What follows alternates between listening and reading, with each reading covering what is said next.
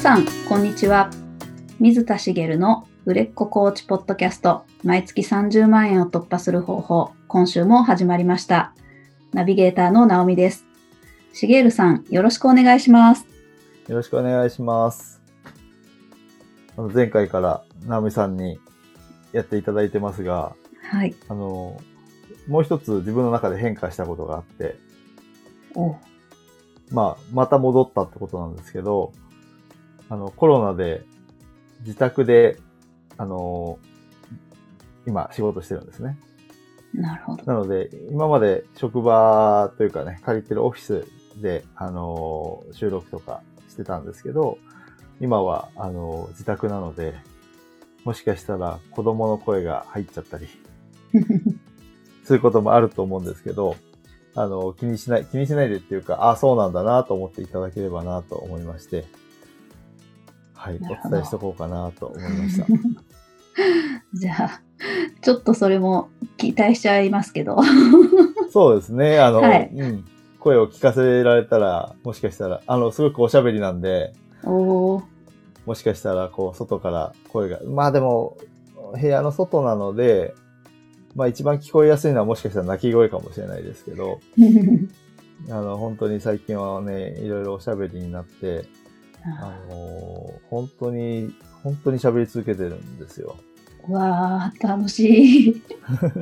結構ね、乗り物が好きなんで、乗り物の名前をずっと言い続けてたりとか、もう本当にマニアックな乗り物とかですね、人生で初めて知ったような名前を、いろいろ図鑑とか借りたりしてですね、身につけてるので、私より詳しいんです、今。すごい。これとこれの違いは何みたいなのが全然わかんないんですけど、名前を発生するだけなんですけど、乗り物の名前で、例えば、何があるかな。ドーザーショベルとか、いわゆる工事車両の一種ですよね。で、昔工事に携わってたんですけど、全然そんなの知らないので、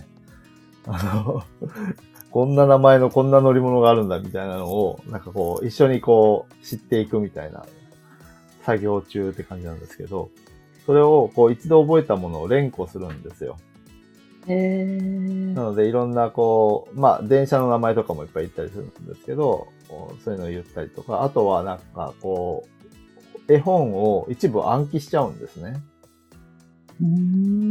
で、何言ってんのかなってよく聞くと、絵本のフレーズ、文章を読んで、暗記したのを言ってたりするんです。突然なんですけど、おーい、こっちも頼むよっていうセリフが突然出てきたりとか、あれ何言ったと思って確認すると、本だったり、あとは歌ですよね。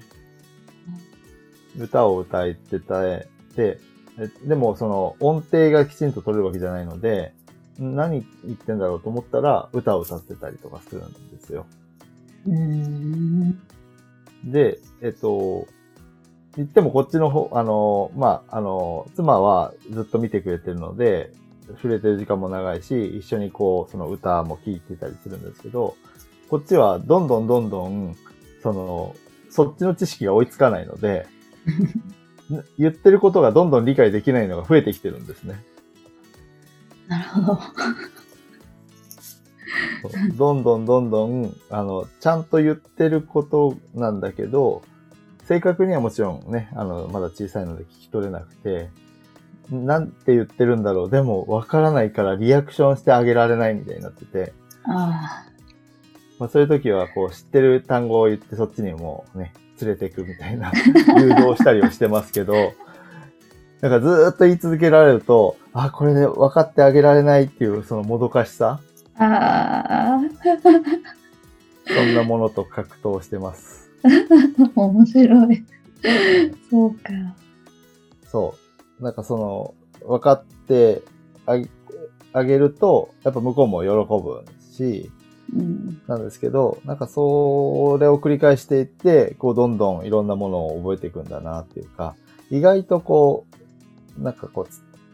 反応がね、最初はもちろん、コミュニケーションが取れないのでわかんないですけど、あ、意外とこっちの言ってることも覚えてるな、みたいなのもあって。へー。妻と二人で話す言葉も気をつけなきゃなと思うんですよね。本当ですね。はい。真似されて、ね、変な言葉を外で言ってしまわないようにとか。そうですよね。はい。気をつけようと思いながら、日々楽しんでます。ああ、それはそれは。いやー、じゃあ、ちょっと楽しみにしております。はい。じゃあ、声が入りそうなタイミングがあったら、声をかけられるように仕組むこともできるかもしれないので、今限定ですけど、そんなことができたら、それはそれで面白いかなと思うので。はい。まあちょっとごめんなさいね。集中しますね。ポッドキャストには。はい。はい。では、よろしくお願いします。はい。よろしくお願いします。はい。ちょっと質問してもいいですか？あ、早速。はい。何ですか？はい、質問というか、前々回、私がまだナビゲーターを務めさせていただく前なんですけど、はい。まあ、でも前回も、あれかな、しげるさんから、自分の感情に気づいてないみたいな人の話、うん、はいはいはいがあったんですけど、はい、うん、あれ自分の感情に気づいてない人って自分の感情に気づいてるよって思ってると思ったんです、はい、ん？自分の感情に気づいてない人は自分の感情に気づいてるよと思ってる。そう。別に自覚はないじゃないかなっていう。なるほど、なるほど。自分の感情に気づけてないことに気づいてないってことですね。はい。なるほど、なるほど。そうか、そうか。そうすると、その人にいくら感情に気づきましょうねって言ったらで響かないってことですね。はい。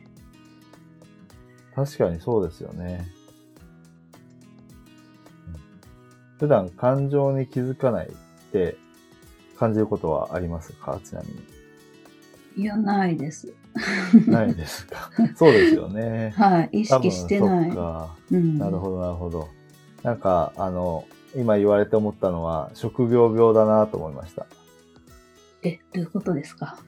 なんかコーチングをやってると、その自分の感情に向き合うとか、クライアントさんの感情に向き合うってことをやってるので、感情に気づけない人が当たり前にいて、感情に気づけてないことに、その人は気づいてるみたいなことが今までいっぱいあったんですよね。うん、で、自分の感情はこうだっていうのを、一生懸命意識して探そうとしてる人も、クライアントさんにもいたし、知り合いにもいて、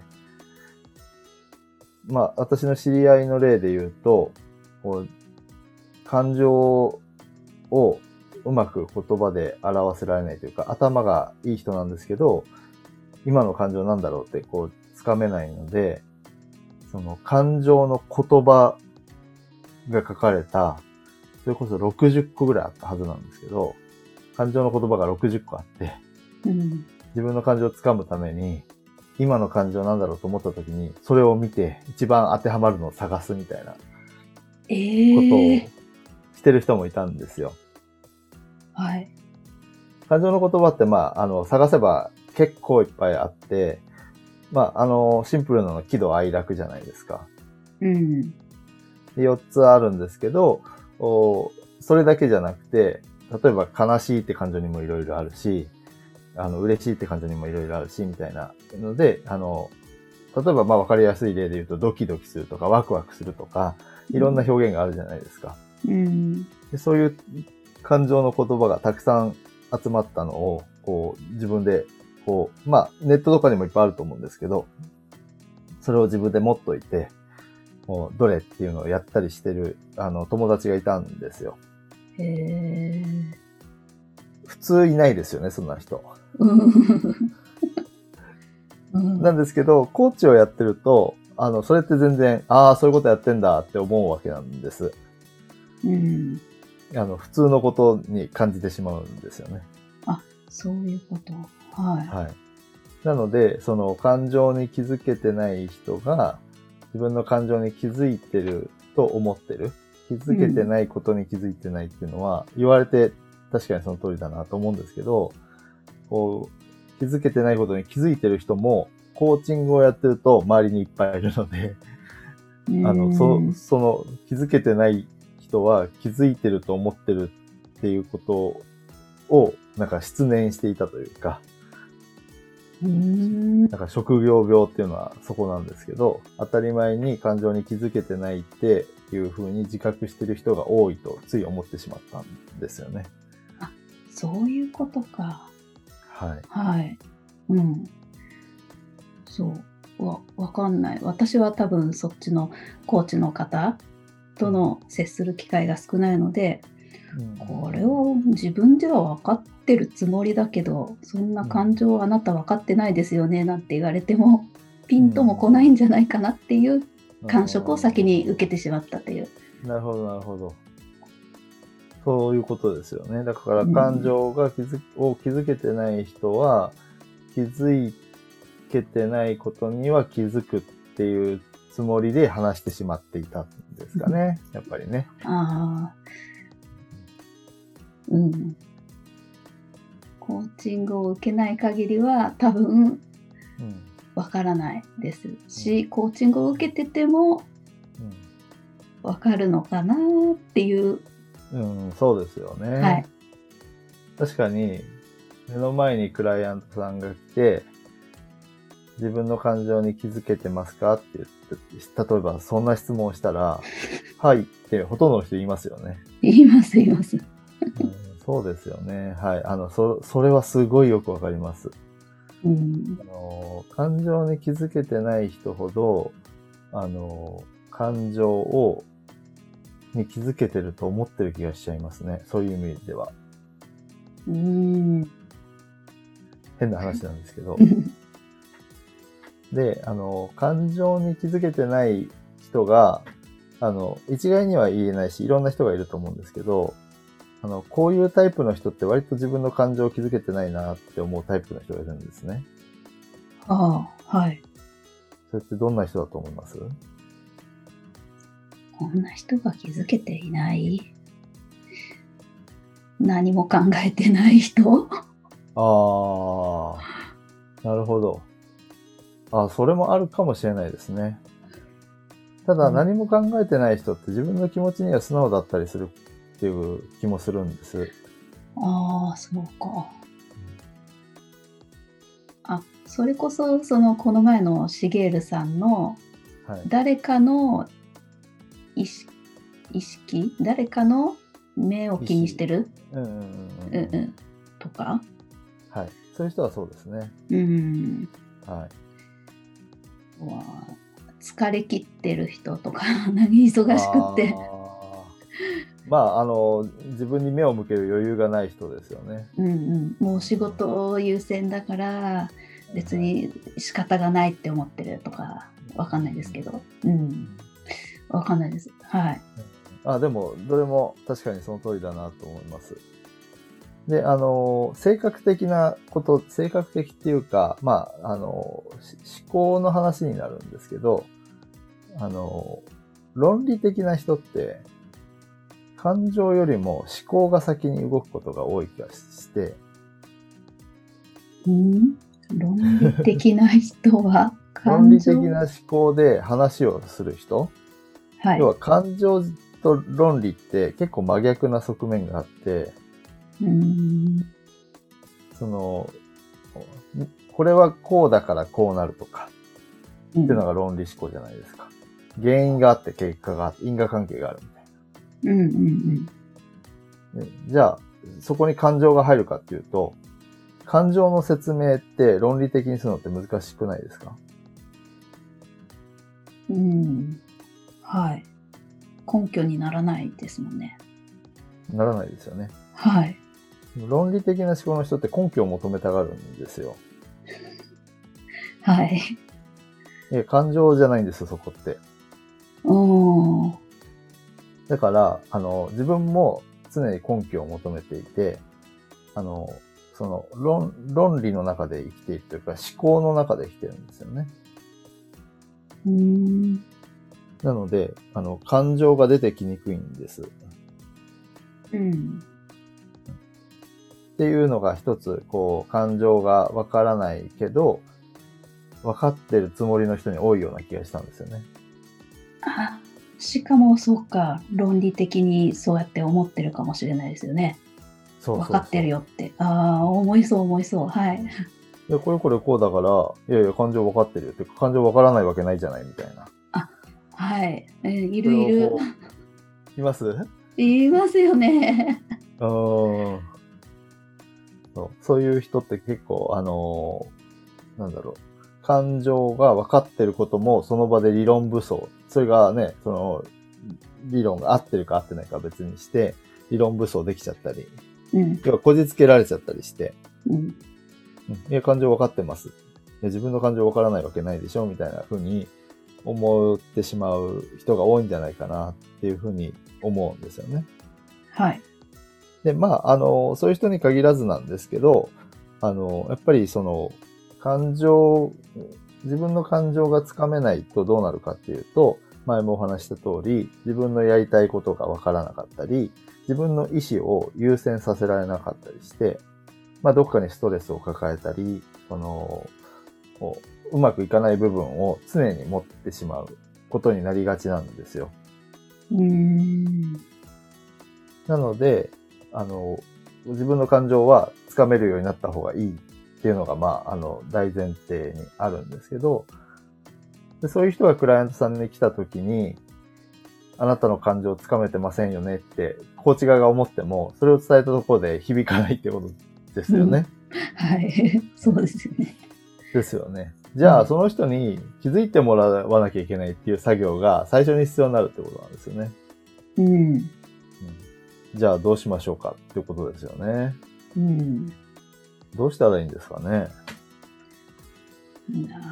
気づいてないことに気づいてない。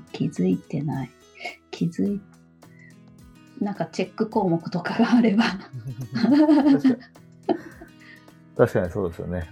特に論理的な人にはチェック項目があって、いや、あなたはこれがこうだからって言えればいいんですけど、それも結構難しいなと思うんですよね。チェック項目を作って、だから感情に気づけてないっていうのは結構難しいとは思うんですけど、やっぱり、それこそコーチの腕の見せ所ではあると思うんですけど、この人自分の感情に気づけてないなと思ったら、やっぱまずそこに気づいてもらうってことは大事ですよね。うん、特にやっぱりコーチは、コーチの常識で、の世界に生きちゃうので、直美さんに言われるまで私も、その、ポッドキャストで喋った、収録の時に喋ったことで、前提として、気づいてないことに気づけないっていうのが抜けてたような気がするので、そこは意識していかなきゃいけないなと思ったんですけど、それで言うと、ちょっと、もしかしたらいいかなと思う方法があるんですね。おー。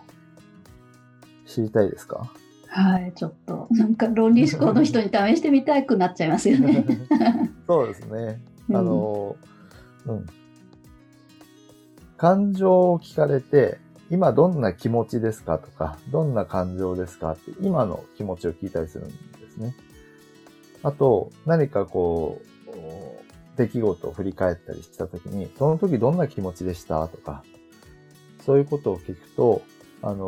気持ちとか感情の言葉を素直に言う人もいるんですけど、うん、気持ちとか感情を聞いてるのに別のことを言う人がいるんですよ。本当ですか？はい。例えば、その時どんな気持ちだったんですかって聞いたら、何か場面があった方がいいですね。例えばですけど、前回も話題にしたので、恋愛コーチだとして、はい、例えば、クライアントさんが、例えば、女性のクライアントさんが、男性の方が多そうだから男性にしようかな。男性のクライアントさんが、まあ、女性の方とデートに行ったと。うん。で、その時に、まあ、その時の話を振り返って、コーチにしてて、で、コーチがどんな気持ちだったんですか、その時、なんかの場面をですね。うん。聞いたら、返ってくる答えで、なんかこういうのよくありそうだなと思うのが、その相手の女性が、どう感じてたのかが知りたかったです、みたいな。うんうんうん。どう思ってたんだろうっていうのが気になりました。うんうん。ありそう。はい。ありそうじゃないですか。うん。こうやってよくよく聞いていくと、なんか、繋がってる気がするんですけど、うん、気持ちとか感情じゃなくないですか？でも、なんだろう。本当ですか？相手の気持ちが気になりましたっていう気持ちではないか。思ったことか。まあ、気になりましたは多少気持ちも入ってますかね。うん。で、相手の人がどんな気持ちか知りたかった。あ、うん。どんな風に思ってるんだろうっていう風に考えてましたとか。うんうん。これって感情とか気持ちじゃなくて思考なんですよね。おー。考えてること、はい、思ってることを言うんです。うん。で、それを気持ちに直すとすると、どんな風に思ってるんだろうと不安になったのか、どんな風に思ってるんだろうってワクワクしたとか、どんな風に思ってるんだろうって嬉しくなったとか。ああ、そっか。その後につく感情の言葉で、思ってるんだろうと思ったってことの感情全然違うじゃないですか。はい。ですけど、感情の言葉じゃなくて、どんな風に思ってるんだろうって思いました。って言われて、なんかこう、繋がってるように見えちゃう。で、確かに。その時の場面の出来事だったり、気持ち、感情を聞いてるのに、出来事だったり、思考した結果、考えました、思いました。っていうことを答える人が結構多いんですね。なるほど。これ、実は昔自分がそうだったんですけど、その感情に気づけないってことに確かに昔気づいてなかったなって思ったんですけど、その後気づくようになってからも、まあ、訓練じゃないですけど、自分の感情に気づく訓練をするときに、聞かれたらすぐ出てくる言葉が、あ、こんな風に思った、思いました。みたいな、思うっていうことが出てくるんです。思う考えるって、まさに思考じゃないですか。頭の中なんですよね。感情はまあ心なので、頭と心は別物なんですよね。まあ、繋がってはいるんですけど。で、頭、こう、特に論理的な人に多いなと思ったっていうのはそこなんですけど、思考、考えたこと、思ったことが出ちゃうんで、で、日頃からそういうことばっかりやってるわけです。思ったこと、考えたことを言うのに長けてるんです。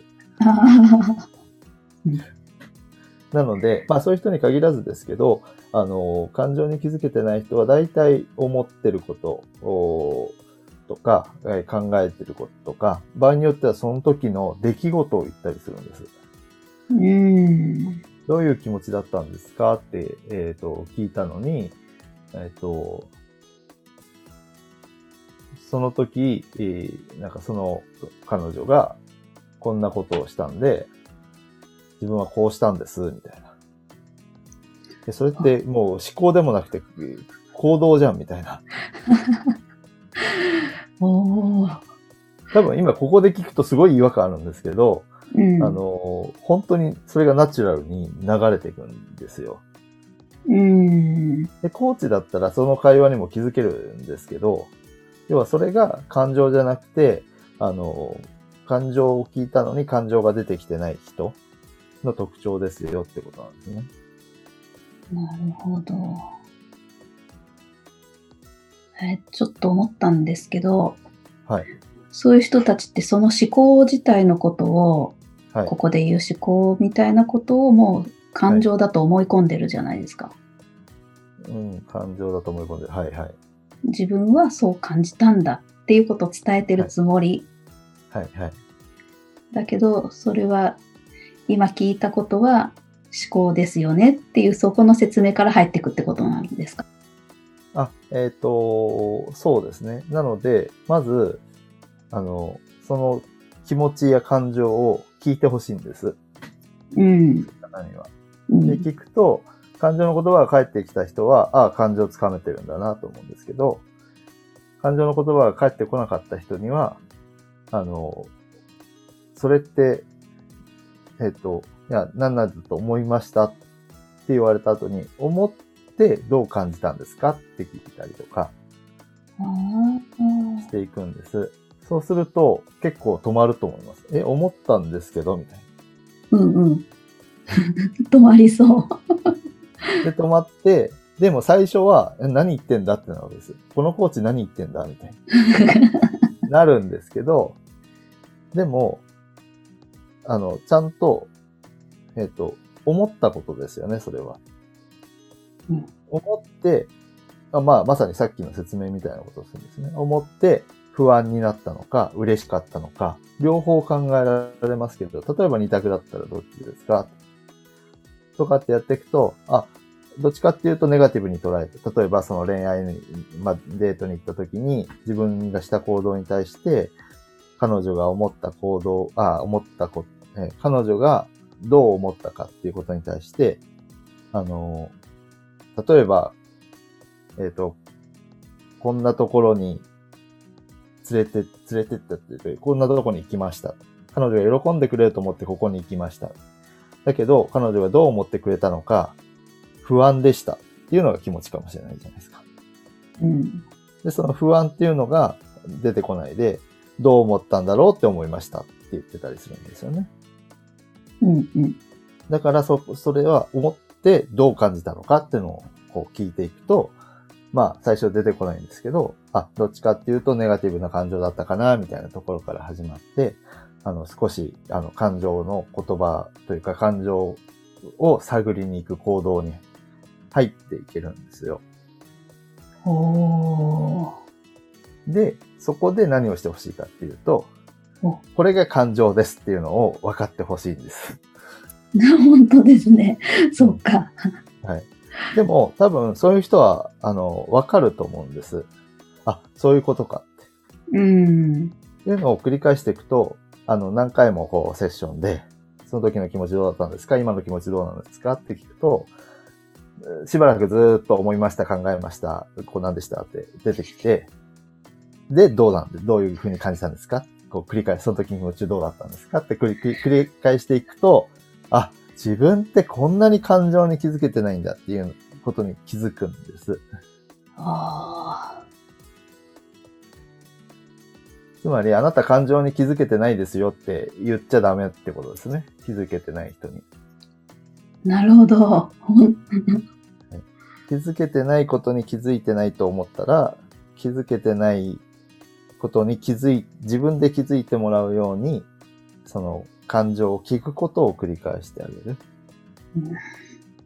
る。で、特に論理的な人だったら、それが思考だっていうことを、感情と思考を区別して話すと伝わっちゃう人もいるので、素直な人だったら、確かにそうだってなるんですけど、素直じゃない人だと、そこも理論武装して、よくわからない理屈を言ってきたりするので、それを言うっていうよりは、やっぱり思考の言葉が来たら、感情の言葉を毎回聞いていく。で、これが感情ですよねっていうのを、繰り返していって、あなたは感情を気づけてないですよねっていうのは自然に気づいてもらうようにしていくってことですよね。なるほど。で、それに自分で気づいたら、その感情を確認しに行く作業を割と自主的にやるようになっていくと思うんです。だって感情に気づけてないことに気づいたんですから。確かに。そっか。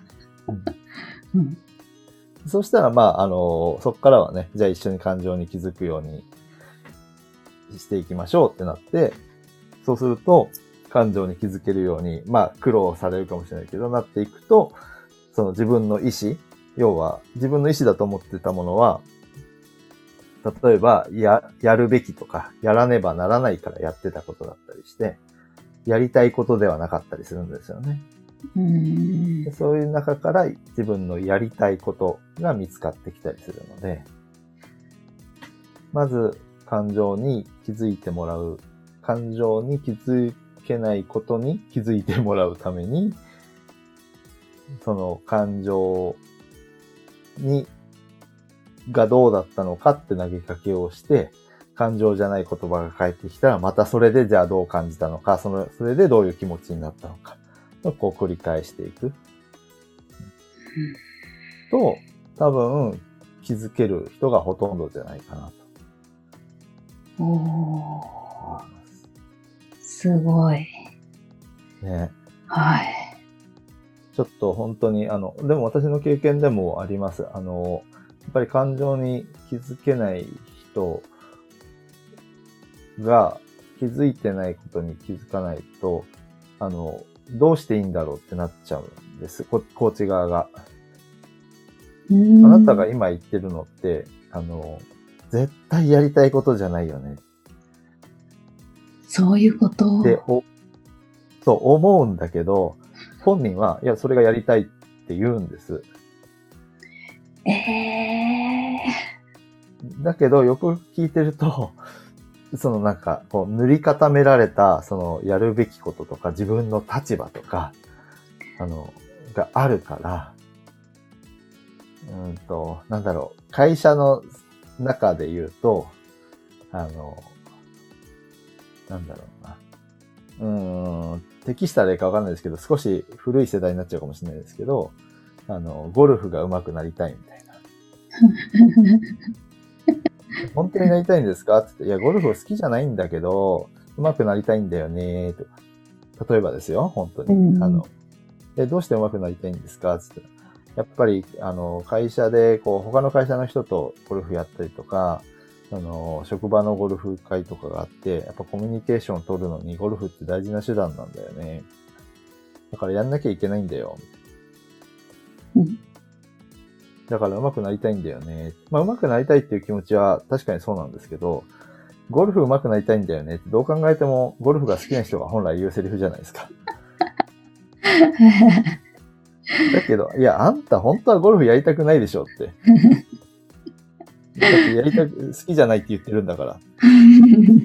だけど上手くなりたいって言ってたりして、だからゴルフ上手くなるのやめた方がいいですよって話じゃないんですよね。その人の立場とかもあるので、それが必要ならやればいいんですけど、それはあなたの本心じゃないですよ。ゴルフは、やりたくないから別に上手くなる必要はないんですよ、本来は。だけど、上手くなりたいって言ってる。上手くなりたいのは、まあ、そういった事情があるからですよね。ゴルフがやりたくないから、本来自分がやりたいことだけを追求するんだったら、そんな、やりたくないことを上達する時間なんか取りたいわけがないんですよ。ああ、確かに。はい。その間にもっと自分の趣味をやったりとか、あとは自分の好きなことでコミュニケーションが取れる手段があるんだったら、そっちの方がいいはずなんですよね。まあこれはあくまで一例なので、なんか微妙な例題かもしれないですけど、まあそういうことなんですよね。やりたいこととか自分の立場、人間関係とかに縛られて、やりたいと言ってることが実はやりたくないことだったりすることもいっぱいあるんですけど、そういうことに気づけてない人が目の前に来たときに、コーチとしてはそこに気づいてもらう努力を、したくなっちゃうんです。で、その解決をね、急ぎたくなるんですよ。そこに気づいてもらう段階で終われないじゃないですか。その先に、じゃあ何したいのが待ってるので。そうですね。だけど、そこ急いだら、それこそコーチとクライアントの関係性が、壊れやすいというか、このコーチ分かってくれないみたいになりかねないので、あ、そうか。はい。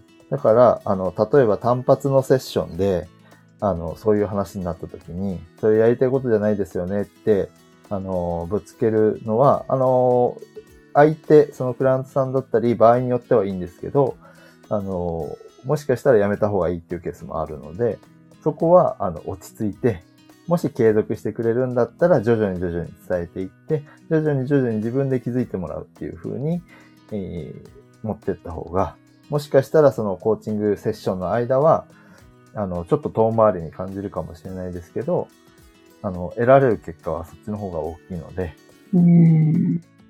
気づけてない人って意外と頑固なので、わかります。私もそう。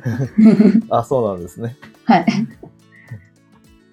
本当にそういう人に無理にコーチ側からね、本来そういうアドバイス的なことをすることはないと思うんですけど、こじ開けようとするようなことをすると蓋を閉じられちゃうので、北風と太陽でいうところの北風だと厳しいので、太陽で自分で服を脱いでもらうように仕掛けましょうねということが大事かなと思います。